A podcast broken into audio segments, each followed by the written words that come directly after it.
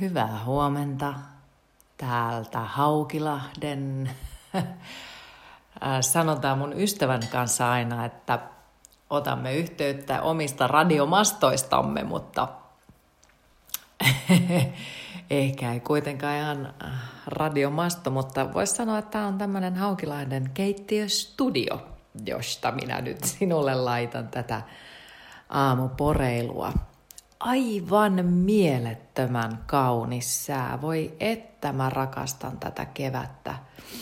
Kyllä tuo viikonloppu, mennyt viikonloppu, niin oli kyllä, oli kyllä niin kuin ihanaa, että on tommoset kelit, että ihmiset pystyy, pystyy ulkoilemaan ja luojan kiitos meillä Suomessa on ollut koko ajan sellainen tilanne tässä korona-aikaan, että – että, tota, että me päästään ulos ja ulkoilemaan ja nautiskelemaan tuosta ulkosäästä ja että ihmiset on ruvennut käymään ulkona ja nauttimaan ulkoilusta enemmän, eikä hengailemaan tuolla kauppakeskuksissa. Joo, että se varmaan niin kuin ohjannut myös vähän noita kulutustottumuksia, että, että tarviiko sitä koko aika ostaa kaikkea, kaikenlaista, että niin, siinä joutuu käymään aika paljon asioita läpi. Pääseekö kahville jonnekin, mennäkö ravintolaan, päästää kaikesta tällaisesta irti. Toki ne, että, että on siirtänyt, anteeksi, aivastus. Aivastus tuli tuosta auringosta. ja mä oon luvannut, että mä en editoi näitä. Näitä aivastuksia sitten tulee. Niin, että ihmiset on joutunut mm, vähän niin kuin päästämään irti kaikenlaisista sellaisista jatkuvista mielihaluista. Niin se on kyllä, se on varmasti aika opettavaista. Että kyllä se niin kuin Mä muistan joskus aikoinaan, kun ää, tein tällaista niin kuin tottumuksista irti päästämistä, sen harjoittamista ihan oman mieleni kannalta. Tästä on kymmenisen vuotta aikaa, että mä opettelin ihan sitä, että kun mä käyn kaupassa esimerkiksi, niin mä en, mä en Mä voin hypistellä siellä asioita, mutta mä en osta aina jotain. Et suklaapatukka tai huulirasva tai joku semmoinen pieni ostos vaan. Niin mä päätin silloin, että, että mä teen tämmöistä har, harjoittelua. Mä toki teen aika, aika radikaalit harjoittelut silloin – Mä lopetin kokonaan TVn katselun. Mä ajattelin, että, että mä kyllä varmasti ne uutiset näen jotain toista kautta ja sit mä tein myös semmoisen harjoittelun, että mä en osta mitään. Että mä ostan vaan ja ainoastaan asioita, jotka on todella, todella tarpeellisia. Ja mä muistan, että mulla oli se telkkari oli kiinni vuoden ja sitten mä rupesin tekemään sitä sitä harjoittelua sen kuluttamisen kanssa tai sen ostamisen kanssa. Mulla oli meditaatio silloin mukana tässä oman mielenhallinnan käyttämisessä. Eli, eli silloin opiskelin mindfulnessia samanaikaisesti. Eli tämä on ollut vuonna 2011. Eli joo, kyllähän tästä on jo aikaa. Niin mä muistan semmoisen kerran, kun mä Stockmannilla kävelin. Olin tulossa jostain ja menossa jonnekin. Ja mä oon ollut vähän semmoinen hypistelijä ja sitten tosiaan, että ai että onpa kivan näköinen huuli kiilto tai onpas kiva toi, niin sit mä oon aina ostanut itselleni niin kuin vähän hyvää mieltä. Niin, niin, niin. Mä muistan sen ensimmäisen kerran, kun mä kävelin tosiaan Stockmannilta ja tajusin, että kun mä tulin ulos sieltä, tuli vielä sieltä, sieltä Espan kautta sisään ja sitten sinne toiselle puolelle ulos. Helsingissä siis, jos satut kuuntelemaan nyt minua jossain Turussa tai jossain Kuopiossa, niin tosiaankin Helsingin Stockmannilla. Niin sitten mä yhtäkkiä havahduin, että mä en ollut kiinnittänyt mihinkään huomiota. Mikään ei kiinnostanut minua. Mikään ei kiinnostanut niin paljon, että mä olisin edes jäänyt niitä hypistelemään. Että mä olin niin kuin päässyt semmoisen tietynlaisen jatkuvan haluamisen yli.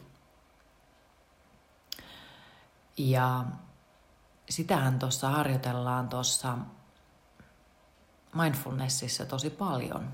Eli se on semmoinen apuväline siihen, että jos koko aika hirveästi haluaa jotain, niin mindfulnessista ja siitä meditaatioharjoittelusta on tosi paljon hyötyä siinä, että, että oppii päästämään semmoisesta turhasta irti – se on, meidän mieli on vähän semmoinen nimittäin, että ähm, jos sä et saa ruokittua sitä mieltä niillä omilla haluilla, eli sä et saa annettua, että jos mieli rupeaa haluamaan jotakin asioita, se voi haluta rakkautta, se voi haluta tupakkaa, se voi haluta seksiä, se voi haluta sen joogaharjoituksen just silloin, kun sun pitää aina saada se. Sekin voi olla. Sehän on tietysti mukavaa, että liikuntasuoritteita tekee, mutta jos siitä tulee sellaista pakkomielettä, että siitä haluamisesta tulee semmoinen, että meidän on niin kuin automaattisesti aina saatava sitä juuri silloin, kun me halutaan, niin meidän mieli voi ruveta tuottamaan semmoista ärtyneisyyttä – ja se ärtyneisyys menee sitten semmoiseksi, että me voidaan ruveta tiuskimaan muille ihmisille ja olemaan niin kuin ärtynyt muita ihmisiä kohtaan ja vähän semmoista, että rupeaa nousemaan semmoista vihan ja ärtymyksen purka, purkautumaa, kun me ei saada jotain asioita, mitä me halutaan. Toki niistä asioista voi tulla myös semmoisia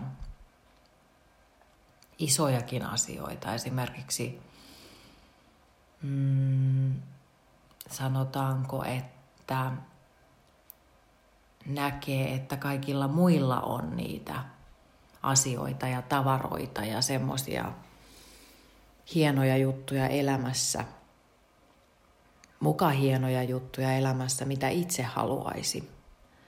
Ja tätä kauttakin voi syntyä sellaista ärtymystä ja kateutta ja ärsyyntymistä ja vihaa. Kiva tämä mun aamuporeilu tänään nyt, mutta joo. Positiivisia asioita, mutta mä autan ymmärrä, viemään sitä kohti, että hoksaisi sen niin kuin itsessänsä ja ehkä muissa ihmisissäkin, että tämmöisiä meissä on. Me ollaan ihmisiä kyllä ja hyväksyisi itsensä, itse, itsessään tämmöisiä erilaisia vivahteita, että se haluamisen pakko aiheuttaa meille kärsimystä. Ja sitä on nyt helppo harjoitella, kun ei voi oikein haluta mitään. On niin kuin pakko päästää irti asioista. Mä tälle aamulle huomasin, mulla on tota Dalai Laman kirja nimeltä Myötätunto. Sisäinen rauha ja onnellisempi maailma on tämän otsikko. Tämä on siis Dalai Lama antanut haastattelun tämmöiselle Äh, kaverille, joka on sitten kirjoittanut tämän kirjan. Hänen nimensä on Jeffrey Hopkins. Mä tälle viikolle nappaan tästä myötätuntokirjasta näitä ajatuksia. tämä liittyy vihaan. Tässä nostetaan tämmöisiä näkökulmia esiin tässä kirjassa ja mm, tämä ensimmäinen tämän päivän näkökulma liittyy vihaan, eli ajatuksen siitä, että suojeleeko viha sinua. Ja tämmöinen virhen näkökanta tai näkökulma on se, että vihaan vastaaminen vihalla, niin se on virhe.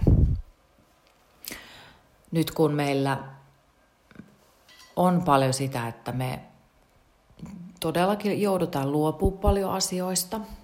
Voi olla, että on lomautettuna, joutuu luopumaan niin työstä ja se on iso asia ja se varmasti tuntuu pahalta. Mutta sitä kautta joutuu, voi joutua luopumaan monista monista asioista. Se tuottaa sitä ärtymystä ja vihaisuutta ja niin edelleen. Ja se voi tuottaa sitten sitä ärtymystä monia ihmisiä kohtaan. Kokee semmoista niin kuin huonommuutta ja tulee paha mieli. Tai sitten vaan siellä niin kuin muuten kokee sellaista vihaisuutta. Tai että joku muu käy läpi tällaista vaikeaa tilannetta ja, ja kohdistaa vihaa sinua kohtaan. Niin tämä Dalai Lama sanoo, että mä luen tähän nyt pätkän, että on mahdollista, että joku ystävistäsi, naapureistasi, työtovereista tai kilpailijoistasi yrittää hyötyä kustannuksellasi, jos olet aina nöyrä, rehellinen ja tyytyväinen. Se, että sallit tämän tapahtua, voi olla epäedullista sinulle, perheellesi ja muille – Vihaa ei kuitenkaan voi voittaa vihalla. Jos joku osoittaa sinua kohtaan vihaa ja vastaat siihen vihalla, lopputulos on katastrofi. Jos taas vaalit vihaa, et voi koskaan olla onnellinen, et vaikka olisit vaurauden ympäröimä. Mutta jos hallitset vihaasi ja osoitat ihmisille sen vastakohtaa, rakkautta, myötätuntoa, suvaitsevaisuutta ja kärsivällisyyttä. Saavuttavasi, saavuttamasi rauhan lisäksi myös viha toisissa laantuu vähitellen. Ja Dalai Lama antaa tämmöistä pohdiskeltavaa. Hän sanoo, että jos joku osoittaa vihaa sinua kohtaan ja sinä vastaat vihalla, lopputuloksena on tosiaankin katastrofi. Sitten hän sanoo, jos taas hallitset vihaasi ja osoitat sen vastakohtaa, rakkautta, myötätuntoa, suvaitsevaisuutta ja kärsivällisyyttä. Et saavuta ainoastaan rauhaa, vaan myös viha toisissa vähenee pikkuhiljaa. Nämä on vähän samaa toistoa, mitä äsken tuossa luin. Sitten hän vinkkaa. Vihalla voi saavuttaa väliaikaista menestystä, joka tarjoaa tyydytystä vähäksi aikaa. Mutta lopulta Viha tuo mukanaan vaikeuksia. Tämmöisiä ajatuksia. Eli hmm, kaikissa niissä tilanteissa mä vähän tätä omaa ajatukseni tässä jatkan. Et kaikissa niissä tilanteissa, missä meillä nousee se viha-ärtymys, niin jos kuitenkin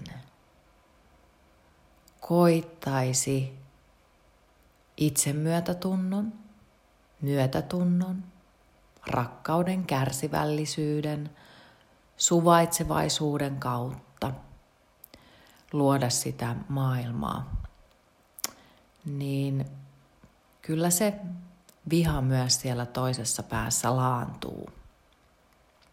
Hmm. Ja jos ei se ota laantuakseen, niin silloin sille ei vaan voi mitään. Silloin antaa tämmöisen ihmisen olla ja voi itse kävellä rauhallisesti pois. Eiks vaan? Niin, tämmöisiä pohdintoja tälle aamulle. Mut joo, lähdettiin aika, aika, aika syvällisistä tänä aamuna liikkeelle. Ai vitsi. Joo, ja sitten mä oon luvannut sen, sen, että mä en leikkaa näitä ollenkaan, niin sinne tulee aivastusta väliin, mutta, mutta tota, näin, tällä me eletään sitten niinku reaaliajassa ja just siinä hetkessä kiinni. Hyvä. No mutta tämmöisiä mietintöjä. Mm. Ole jälleen kerran siellä myötätuntoinen, etenkin itseäsi kohtaan. Hei, ihanaa päivää. Moikka!